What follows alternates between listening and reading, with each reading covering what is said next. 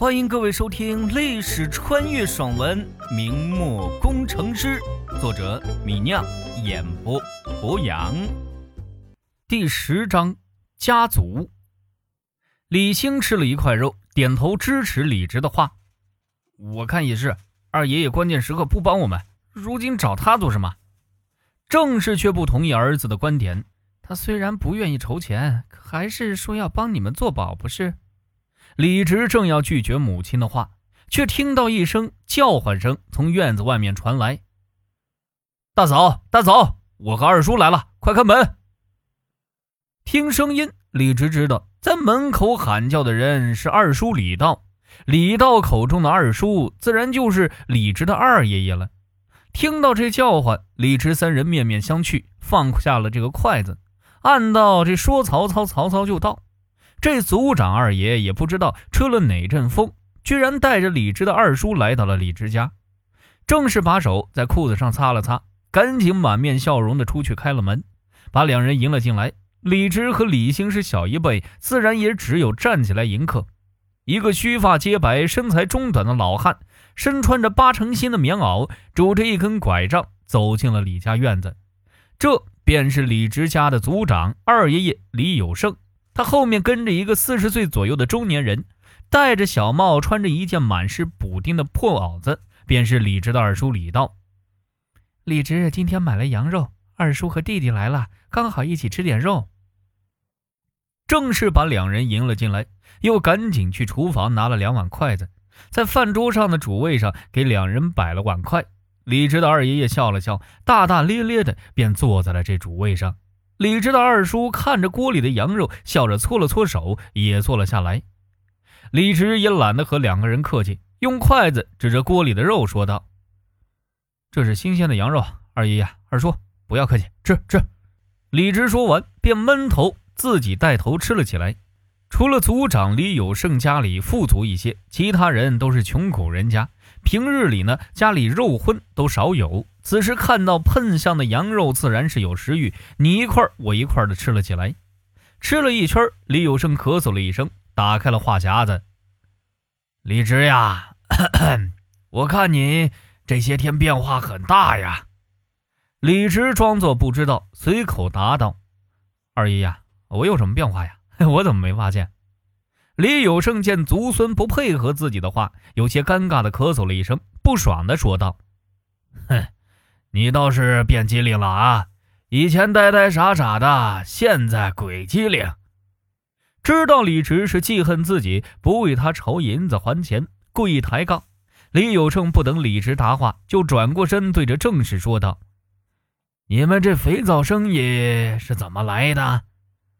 李直的二叔李涛咽下一口羊肉，一边说道：“嗯，你们这生意做得好大呀！现在全城人都在议论你们的肥皂，哎，说这物事洗衣服又省力，又保护衣服，哎，还能洗澡用，哎，当真是好东西。”李道又说道：“这肥皂买卖好就好在纯属创新，呃，做的再大也不会有人抢饭碗，呃，不会引人记恨惦记。”正是见二叔说肥皂说的这么好，赶紧笑着答道：“这肥皂对外说是从江南运来的，实际上呢是侄儿从一个道士那里学来的，自己在家里做的。”李有胜饶有兴趣的问道：“呃，哪里遇到的道士呀？”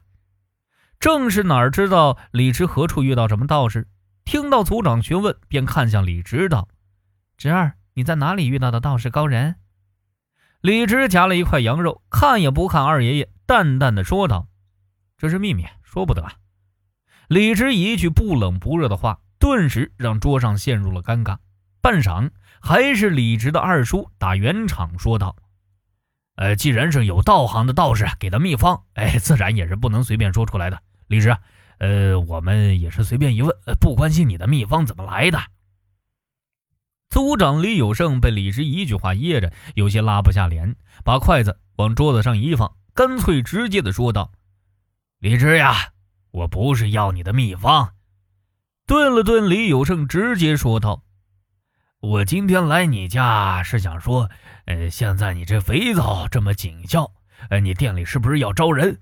如今这兵荒马乱的年景，各家生意都不好做。”家族里不少子弟都是游手啊。如果你要招人，不如呢就在家族里找几个人给你打下手。家族里的人帮不上大忙，但至少不会做害人的事儿。呃，你也放心是不？李直夹了一块肉放在嘴里，无赖的说道：“哎，害是不会害我，但救命的时候也靠不上。”李直这是影射二爷爷不愿意为自己筹钱了。李有胜被李直气得脸上一红，大声说道：“什么靠不上？我不是说要为你去做保，做别人家的仆人吗？欠了钱去做下人，这本就就是命啊！我们李家也不是啥大户人家啊，家家都不容易，呃，都有一本难念的经。你家原先一点进项都没有，这借钱明显还不上，我怎么可能让这些穷亲戚凑钱去填你那无底洞啊？”气得把胡子一吹，李有生继续说道：“保你做别人家的仆人，也是一碗饭吃，如何就没有救你的命了？”李直想了想，觉得这二爷爷说的倒也有些道理，便把他微向一边，没有说话。李直的二叔见状，笑着说道：“啊，李直啊，二爷爷是族长，自然有族长的难处，不可能随便动员整个家族去帮扶哪个小家庭。”二爷爷那时说为你做保去做下人，呃，也是一条活路，不是？李直听到二叔的话，这才转头过来，不过呢，还是没有说话。李兴倒是比李直转弯转得快些，也劝说李直道：“大哥，我看二叔说的是是这个理。”李直见李兴也这么说，只好同意，把筷子放到桌上。李直说道：“好好，二爷爷，你要派谁来做帮工呢？”见李直答应下来，族长李有胜满意的吹了吹胡子，顿了顿，李有胜指着李直的二叔李道说道：“呃，第一个人就是你二叔李道。”李直二叔李道的小日子过得也不怎么好，和李直父亲李成分家后，李道就分到城西碗筷街的一处小院子，靠着出售碗筷过日子。这本小利薄的生意有什么赚头啊？李道勉强养活自己一个人。到这四十岁还没能娶上妻子生孩子，李直也知道二叔日子过得不好，如果来自己店里做帮工，生活能有很大改善。点头呢，便说：“好，二叔来，我欢迎。每个月呢二两银子工钱，还管一日三餐。一日管三餐，那二两银子啊就可以全部省下做家用和储蓄了，这可是少有的好待遇了。”存上一两年钱，说不定这李道还能赶个晚集娶上媳妇儿。听到李直的话，李道喜上眉梢，脸上都红润了几分。他看了看李直的母亲郑氏，又看了看族长李有生，一脸的欢喜。想不到自己苦了一辈子，到了中年却靠侄子摆脱赤贫的日子。本集播讲完了。